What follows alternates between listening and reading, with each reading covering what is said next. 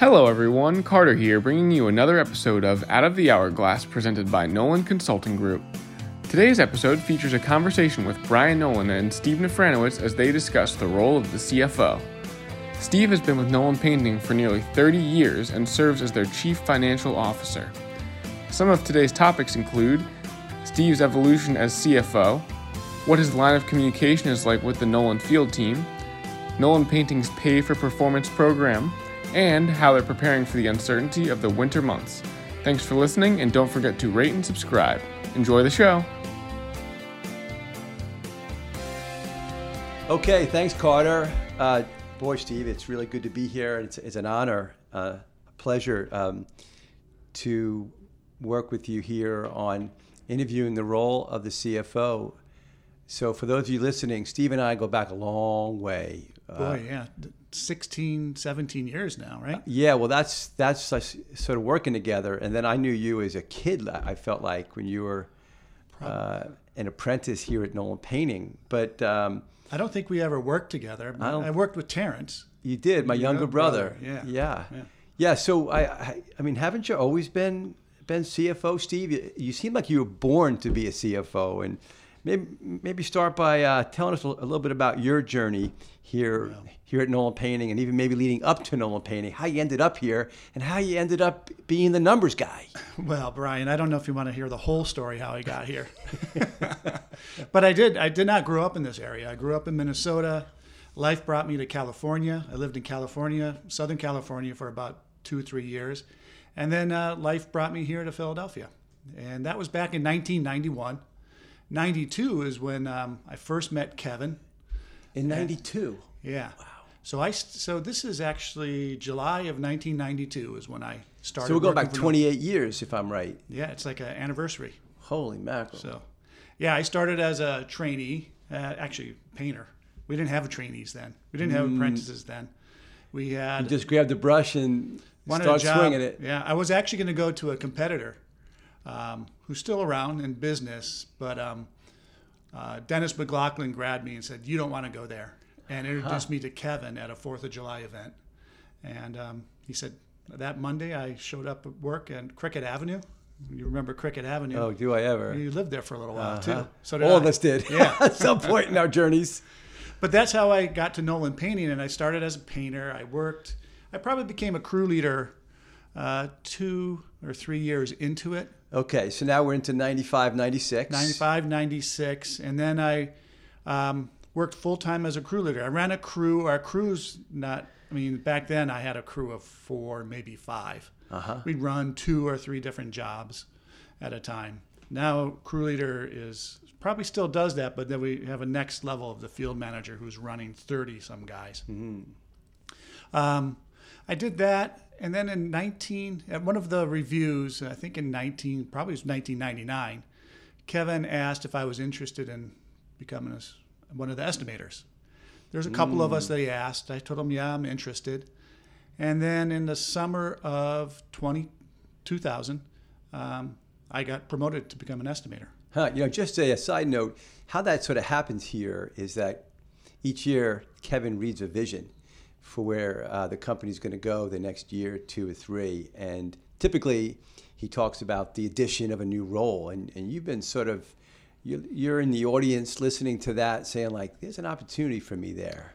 That's part of the climb. That's, yeah. And then it was the personal one on one that Kevin did that with Right. people he thought would be a good good fit. of course. John Myers, it was Kevin and John Meyer. They were the two estimators at the time. So he's looking to add a third. Um, so that was uh, 2000, summer of 2000. I started um, doing sales and estimating. And then I did that full time for like three and a half years. And then that brings us to around 2004. That's when you and I really uh, connected uh, when I when I started Nolan Consulting Group, and You helped us start our business down in Maryland. hmm Um, yeah, that was back back then. I, I remember I got a phone call. It was at one of my son's uh, little league games. I think it might have been t-ball games, and Kevin was down the shore, and he called me up and said, "I got an idea. Why don't we flip? Why don't you take more of the financial side of things, and I'll take more of your estimates. That was an epiphany that started it all. Yeah, I'm not sure. You have to ask Kevin what. I can't remember if it was a book or what it was that sort of got him, but he saw that our roles were better reversed. He's the more natural salesperson. I was a more natural numbers guy, or numbers or structure guy, I guess. You know, and it was that same summer uh, of 2004 uh, that you and I were on the patio or the front porch of Cricket Avenue, and we, we were talking about it, and we were talking about what the pathway was in the financial world, and and uh, you grabbed it. I think I, I may have been talking about how I was struggling from jumping between estimating and doing the CFO part or financial part. I might at that time I might not have even been had the title of CFO. No, you probably didn't. Yeah. Um, but yeah, I found that a little bit of a struggle to try to bop between both worlds. And I was trying to learn my way of what, you know, what does a CFO actually do? And and so back then, what size was Nolan Painting? If we can go We back, we would have to, been around four million because Yeah. I think we hit three million in 2003. Then we went four million. We kind of made that million dollar jump for about three years. So that's when the numbers start to get bigger than inside an owner's head, and uh, you really need someone studying Yeah. uh, the, the forecast, the uh, you know cash flow and and such. But did did you then jump to become a bookkeeper first, or did you just kind of jump right into the financial manager role? financial manager, Interesting. um, CFO role. We had uh, Bernadette, who was a long time assistant for Kevin. That goes back probably towards the when he first started the business. She was doing bookkeeping. Um, I didn't even do any of the invoicing really in QuickBooks. Uh, we had just started using QuickBooks around that time, and we were doing invoicing outside of QuickBooks on Word documents. That's when we had our business manager, Tom. At the time, he was he was doing um, invoices. So that was I a long Tom. time ago. Mm-hmm. A lot of even estimate es- estimating at that time, we did not have Act or um, uh, Google Calendar. It was a it was a book, a paper appointment book that we would make photocopies of, and we each take a photocopy of the appointments for the day and go out on the road. What a long way you've come. No Uh, GPS either. Right. What? Uh, so let, let's talk a little bit about um, the, these differences in roles in the financial world. You know, the the role of the bookkeeper, accounting manager, finance manager, controller, and CFO. Um, a lot of a lot of uh, people get mixed up between the two, and just how, how different is the role of the bookkeeper from a CFO? Well, I mean, CFO, I think, has to take a, a larger look at the operation of the business. They're looking more strategically, trying, you know, working with the owner on the vision of the owner and trying to get the business to run towards that vision of the owner. Where a bookkeeper is working more in the daily aspects of um, entering bills into QuickBooks, Transactional, really. transactional, yeah. yeah. Um, and then even some of those other titles that you said, they seem to fall. There are aspects of what a CFO would oversee. But the CFO is really going to be the, the CEO's right hand person with respect to um, expansion, with respect to long range forecasting, uh, cash flow, uh, purchasing of large equipment, uh, really Yeah. in, in the uh, decision making. Decision making, even the, some of the bigger decision making purchases. There's obviously materials, and Yeah. that's a really big piece of what what, what our business is. The purchases are, but uh, even um, business insurance, health insurance. You know, we've making the move from that. That was one of my first involvements was with business insurance and being involved in the renewal. I learned a- I learned a lot um, about insurance and the renewal. It used to be the Tom used to tell me, "Oh, they don't come and give you an, give you your quote until the day before your insurance is set to expire." And I learned that it doesn't have to be that way. You, just need to tell them, "I want my numbers a month before our renewal," and so we can make a decision, and they'll do what you ask. Wow. well, you know, I work with a lot of bookkeepers and CFOs, and uh, for those people listening, the the differences uh, are very vast in terms of the skill sets, and I would say most bookkeepers um, can't make the leap, and maybe even don't want to make the leap from bookkeeping, journaling, the entries, etc., to the management of the of the numbers, and even to to the extent that some bookkeepers don't take a, a look back at, before they send the report and say, "Is there anything out of whack here?" So there's, there's a big Yeah. difference. So you've worked with bookkeepers here. Yeah, I've worked. Um, you know, I mentioned Bernadette, and then since Bernadette, there's been one, two, three. I think we're on a fourth or fifth since Bernadette, and I've seen the the range. Um, you know, sometimes I've made the mistake of trusting a bookkeeper too much with more than just bookkeeping. Mm. This is when we were smaller, before we had an HR department, and bookkeeping seemed to naturally also take on the HR role. And um, uh, the I 9, we've had some I 9 issues in the past um, just because the bookkeeper didn't record things properly. Mm-hmm. And again, didn't think there was any issue, didn't really look at them closely. But then when we looked at them closely, we realized she was making some assumptions and just basic mistakes that, you know, really should have been caught. So, so uh, let's be clear: the CFO, right? They have to have a report to analyze. If they get too into the data entry, they will not have the ability to pull back and look at the big picture Right. and see right. where things might be off. So I, I look at, um, I mean, I can easily pull the reports that I need from from QuickBooks. Yeah. You memorize the reports, just a couple clicks of the buttons, and you can see. I can see all the reports that I really need to see without the bookkeeper having to actually go out and produce things. Sure, sure. So you you did sales, and and now you're a CFO. Uh, those profiles in DISC are about as different as any profiles should and can be. So, what is your your DISC profile? Uh, um, off the charts, C and S, Yes. um, and then the lower I and I and D. Yeah. Yeah. Yeah. So you So- are an SC, but you were willing, you were able to sell. In fact, you probably sold a million dollars uh, several years. Yeah, I sold like one point million uh, for a couple years, which is probably equivalent to five million now.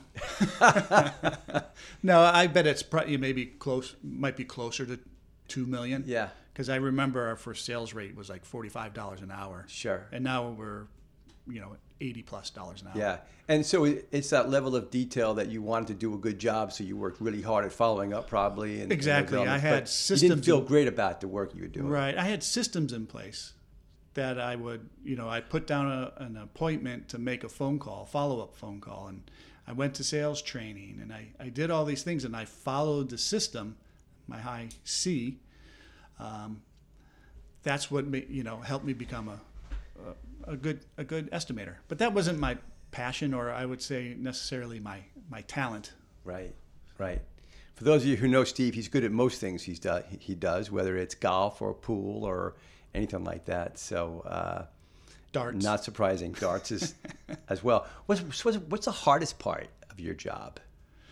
Oh, that's a that's a, that's a, that's a good question. I I kind of struggled with this one early on, and it's really probably bringing bad bad news to the forefront. Yeah, Nobody wants to be the bearer of bad news, and I wasn't sure what to do. But I I remember this was going into the Great Recession, so this was maybe two, it was probably 2000 i look back it was 2008 and it was you know seasonable business um, always down in the first quarter but we were only you know a four five million dollar company and we were down like almost three hundred thousand dollars in at the end of the first quarter and um, I remember telling my wife this. She goes, "Did you tell Kevin?" Like, I go, does he know? So I knew I had to just come out and say it, and uh, I, you know, I told Kevin, shared the business, and you know, you, you kind of take it personally. You think, "Oh, is this my fault?" But you realize it's it's not a personal thing. I didn't I didn't do this. I didn't cause a problem. Just the way our operations were running, the way things went. So together we all came up with a plan to dig out of this hole. And that's what Kevin's really good at doing is rallying the troops and saying, "Hey, we're going to get out of this. Here's, you know, here's what I think we should do." yeah. So you know, two po- two points that I'll pull out of that is number one, you see things before other people see things. Yes. And then, um, then number two, the, the difference between an okay CFO and a great one is your abil- ability to communicate it. Yeah. How do you communicate the bad news? And it sort of sits it, uh, like a pit in your stomach.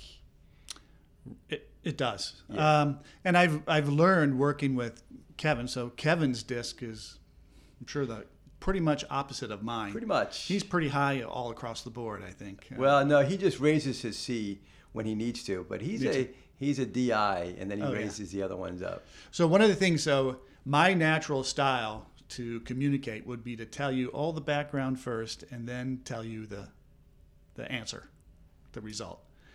Kevin's is the opposite. He wants to hear the result, and then he'll listen to all the background. Don't don't tell me how we got. What's what's the deal here? Yeah. What's the result? Yeah. Okay. So that that's what I've learned to communicate with Kevin is really to go and say, here's here's what's going on, and then give some of the background.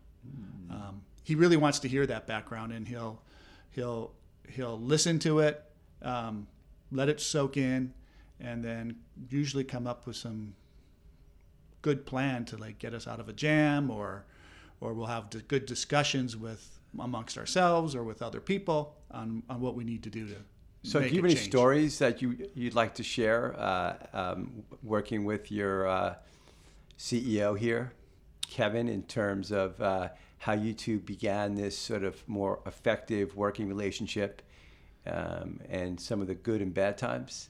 Well, I, I guess I mean, the recession really sort of put things together.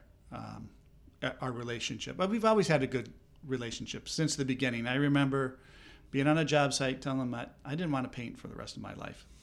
I wanted to. I'd rather be like a project manager. I'm going to go to school for this. I was telling him what I wanted to do, and right away he gave me opportunities to come into the office to help. Um, but in um, during the recession, you know, we had to make some really tough decisions, and he'd give me a call, and we had we let go about thirty or forty of our field, which was probably close to half, if not well, it was probably more than more than half of our field. This was fourth quarter of 2008, and then we also let go um, of our whole admin staff. So the admin staff was answering the phones, scheduling appointments, writing estimates. Um, I, ha- I made the suggestion of cutting our 401k match at the time we were doing, and I, you know, I remember him calling me up, saying, "Are, you sure we're doing the right thing?" I said, "I've never had nobody answer the phone." I said, I, "Yeah, we have to," you know, and so it's that's that our relationship has been really good good that way. We don't have um, big disagreements on things. He's always been um, willing to listen to what what what I have to say, my suggestions and stuff, and, And then then, he makes a decision, filtering, yeah, you know, your input. yeah, and then sometimes it comes back. Um, you know, I've thrown ideas out there and said this, you know, about changing something and what we should do, and then um, you know, down the road, it comes back and we make those changes. So Right. you know, um, just a point back in 08, 09, when all those uh, reductions had to happen, there was a decision that had to be made who to cut. And uh, what Kevin ended up doing is he kept all his high paid senior people, the management team, which uh, helped him rebuild the company. That Yeah. was that was one of the probably most effective decisions. And at the time, it, it didn't look that that smart because it was so much money that he was leaving on a table. Well, we all took a reduction, fifteen percent pay cut. So he had a, you know, here's the bad news: you're all getting a fifteen percent pay cut. But then we instilled basically the beginnings of our pay for performance system. Here's how you can earn your fifteen percent back. In the end, none of us took a pay cut because we were able to earn that fifteen percent back with performance. Wow. You know, um, I've watched you over the years um, more and more work effectively with the field staff. And that's hard because the CFO doesn't always communicate on an ongoing basis. How, how do you communicate with the field leaders to get them to understand the numbers so they can then impact them on a, on a daily basis? That's a good question, Brian. Um, the giant whiteboard downstairs. Um, So in our office, we have a painted one wall, 30 by 30 feet long by 8 feet high, in whiteboard paint, and we have all of our KPIs on there. KPIs, and they're all broken down by team.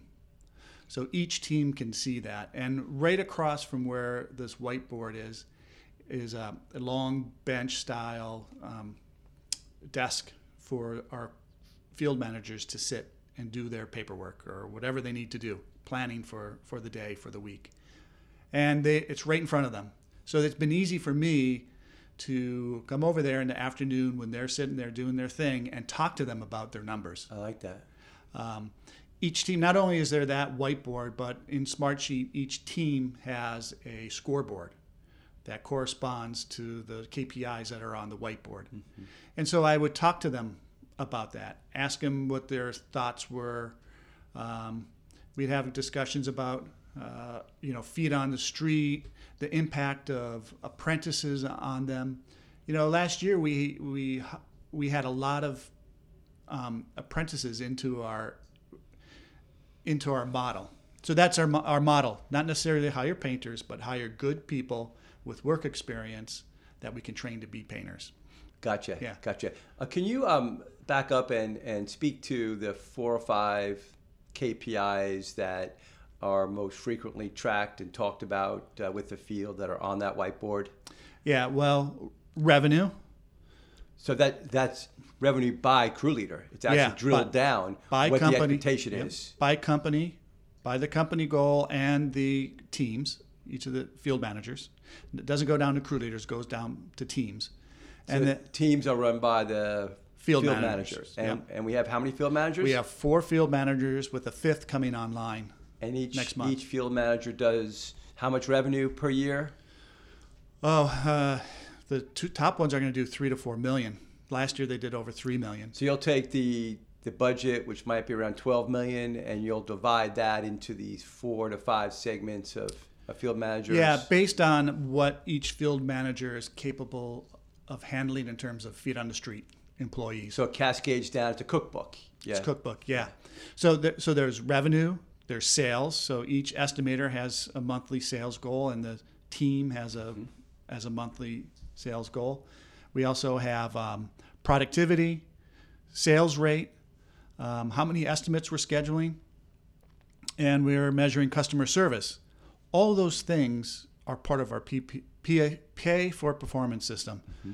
So there's points that each person, all the way down to a painter, can earn based on hitting results in each of those categories. Gotcha. Gotcha. That's been key, and you've you've had to really help them understand those numbers because until they understand them, um, they can't affect change. And uh, how do I get my PFP? What do I need to do? Uh, so you become almost a coach. I've I've seen you and Connell uh, work together yeah. Uh, some years ago. Um, maybe on a Friday afternoon over a couple beers. I remember you going through the numbers here. Here's how you get your PFP Connell, and you would sort of help him through some things. Yeah, he wanted Connell wanted to. This is a few years ago. He wanted to really learn more about the numbers. Um, one for our business, and one as being a, a summit coach. Um, and so he would come into my office. We'd sit next to each other pre-COVID, yeah. and um, and we would just go over the numbers. We'd yeah. go over feet on the street. We'd go over. I'd show him stuff in QuickBooks, whatever questions he he had we, the, we do it. This is this is sort of the the uh, difference in results when you can cascade down uh, knowledge on the numbers as opposed to most people would say I don't do numbers I don't I don't like math I don't do spreadsheets um, but your job as CFO is to sort of help them understand what numbers they need to pay attention to when when you do that yeah. good things happen and it's I think it's important that each each piece of the oper- of your company um, have the right key KPIs mm-hmm. to follow or pay pay for performance goals.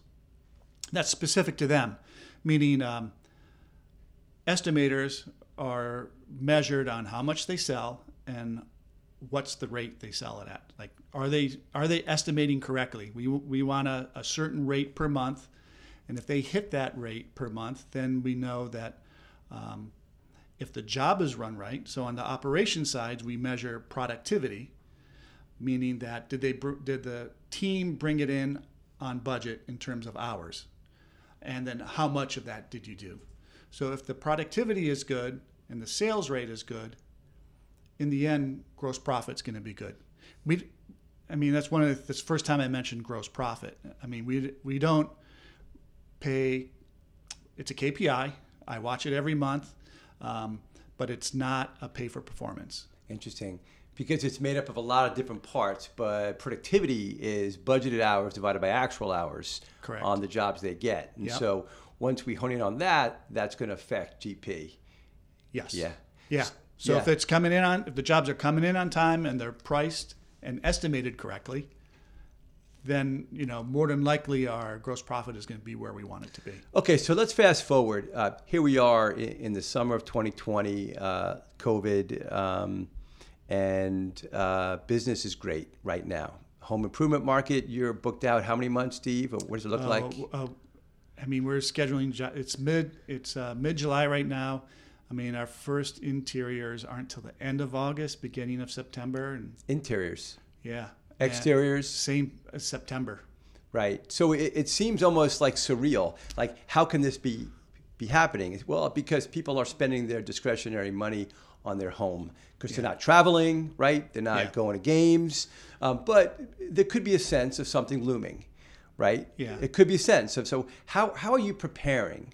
Now, again, you see things before other people see things. Yeah. How are you preparing for uh, what could be a COVID winter? Yeah.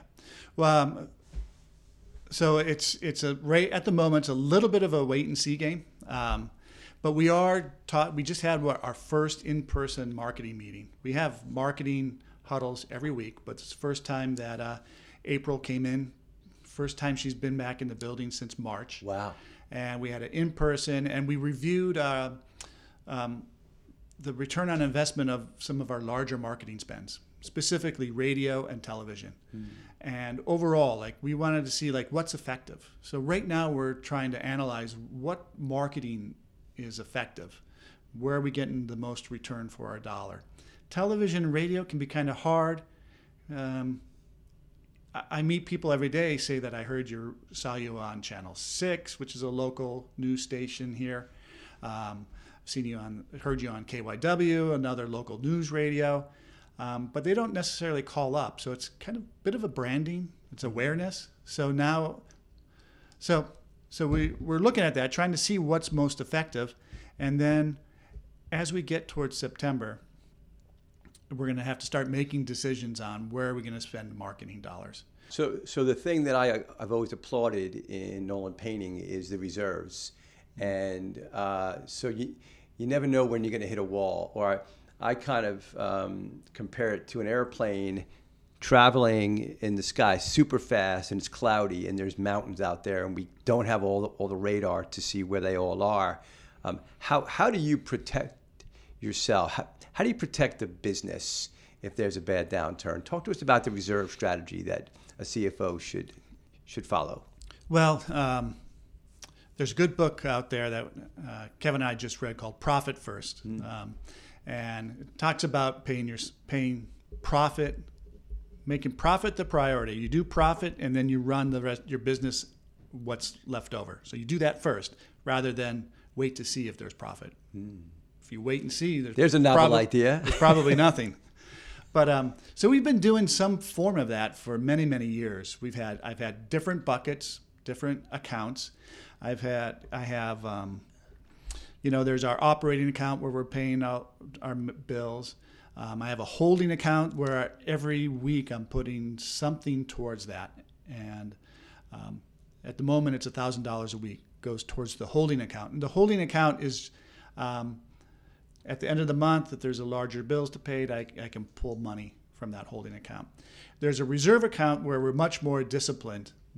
A larger amount of money is going to that on a weekly basis. Typically, it's been about five thousand dollars, and um, How big is that account relative to the revenue, relative to the overhead? well, so so we're bringing in about 150 well $200,000 in revenue a, a week and I'm putting 5,000 A week. a week towards Okay. that. Okay. Um, but there's another, there's our line of credit strategy. So the line of credit credit strategy is to use the line during the seasonality of our business and then start paying that back in May when we go outside and have it paid off by October 1st. So there's an important thing here. Use your line of credit before you, you use reserves. Yeah. Really important for, for people listening uh, because no one can take away your reserves, but people can, a bank can uh, short your line of credit and Yeah. call it. And when any you run time. out of money, it's like the grease, it's like the oil in, in a car, it burns up. Yeah. So, so we've done other things. We have equity accounts. Um, we call them. We call them equity account. And this is more of an investment account. Um, those other accounts I talked about are all within our bank. I can transfer them back and forth real easy between accounts.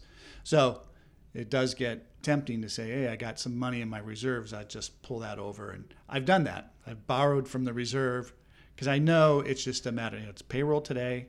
There's there's a bunch of collections that came in on Friday, but they're not going to hit the bank until Monday. So I make the transfer and then Short term lending from yourself. Yeah, and then I schedule the transfer back Oh, nice. all at the same time. So um, I, I do Having that. that liquid available is is key and helps you sleep at night, probably. It does, but in the in profit first, it says don't do that. Your reserve account, which um, which I'll probably I'll call our equity account, is not linked to our bank account. I can't I can't easily transfer money from that. I have to make a phone call or or email to our uh, financial advisor and say we need to bring money over, and that's something that I can't just do myself. Kevin has to be involved in that. But we do have money going into the equity account every every week on a regular basis, and it's I have it automatically every Monday. It, it goes it goes gets transferred every Friday, but on QuickBooks it shows up on Monday, so I can when I'm looking at my balances on QuickBooks, that money's already out of there. Yeah, so I'm going to uh, um, help the audience distinguish between the reserve account and and the equity account. So the equity account is for uh, the management team, right? That's Yeah. for, that's a that's some long-term incentive programs that are super healthy uh, for the payback for to keep great people. Yeah. The reserve account is for um, a really really stormy day. Yeah. So I mean, but I, I think so. We really don't touch those equity accounts, but you, if you really want to start saving money, if your business wants to start saving money, you need to put that money off to the side, away where you can't touch it, Treat it like a bill too. It- and it's do a, it. It's re- a bill. Set it up. Have it go regular. Uh, don't go too big at first because you don't want to. Um, you don't want to reach back in there and pull it out. We started our equity um, transfers at thousand dollars a week, which was wor- worked for us. It was a thousand dollars for our size business. We didn't we didn't see that. You know, it didn't didn't hurt, and now it's up to fifty seven hundred dollars a week, um, on top of those other things that we're doing. So, Wow. I, in the end, it, it, I Monday I start out at zero every day. Every Monday it's, we're 0 You know, that's what I'm seeing. That's the mindset. That's the so- mindset. So that you can always operate profitably, so you, so you never have to draw from Exact- those accounts. Exactly. So let's uh, let's end with this. Um, tell us about the 2020 planning season. When and your role as CFO in the plan as you plan for 2021. Um, when does that planning start, and what's the process, and what's your particular role as CFO? Well, our planning typically starts in October, so fourth quarter. Uh, my role is to help um, organize the meetings and the plan and the structure of each of the meetings that we're going to have. So I'll work with Kevin and we'll come up with a, a schedule. And it's typically um, on our Tuesday afternoon meetings. We'll combine it with that. And then we'll break it down to, you know, operations, human resource, sales, admin, um, whatever, and maybe we've had carpentry involved too. Whatever are highlights of the plan that we really want to work on, this gives us the opportunity to bring outside people into the planning process. So my role is to help keep that structure in place. I, I take I take notes. I put things together. Um, that's that's And that's my when- role. That's what and then you doing for the last few produce the years. first budget, the, the first draft. Yeah, I usually start with um, the first revenue revenue budget is where it starts. So you know what are what are the teams are going to look? So I work with um, Colin and Connell. You know what do you think the teams will look like next year? What size do you think they'll be? And I'll come up with revenue numbers for that. From that, it also then creates uh, a budget for feet on the street um, for how many painters we're going to need. Um, once we get buy-in from that, then you go to sales and tell them that they have to sell more than that, and then you have an argument with And then sales. it's, uh, it goes back and forth. yeah. And they get all steamy. How do you expect me to sell more? I always want more. Where operations will say, "Okay, you want five million more? No problem, I'll do it." That's great. So. Good. Yeah, so my, my that's my role in it is help keep the structure of the organization and keep the ball moving. Great. You know, Steve, it, it has been uh, a pleasure to watch you grow uh, over over the years from apprentice to crew leader to salesperson to a financial manager who is now able to, to have Nolan Painting double in, in size. I look forward to conversation several years down the road. You know, Kevin is going to take on a different role in four and a half years Yeah. or so. So I think there'll be another chapter that we'll be able to revisit Yeah. uh, as we hit those those times. Well, thanks, Brian. I, I've been fortunate um, in my career here at Nolan Painting to have good uh, coaches, mentors, and friends like you, Brian, and Kevin, and, and others um, to help me in my career here. It's been a, it's been a pleasure. Good. Thank you, and uh, good luck dealing with the rest of the summer and uh, wait and see what, what the fall brings. Thanks, Steve. Thank you. You bet. Thanks for listening to this episode. Out of the Hourglass is recorded and produced by the team at Nolan Consulting Group, a nationwide business consulting firm located outside Philadelphia. Have a question, comment, or idea for future episodes? We'd like to hear from you. Visit our website, www.nolancg.com.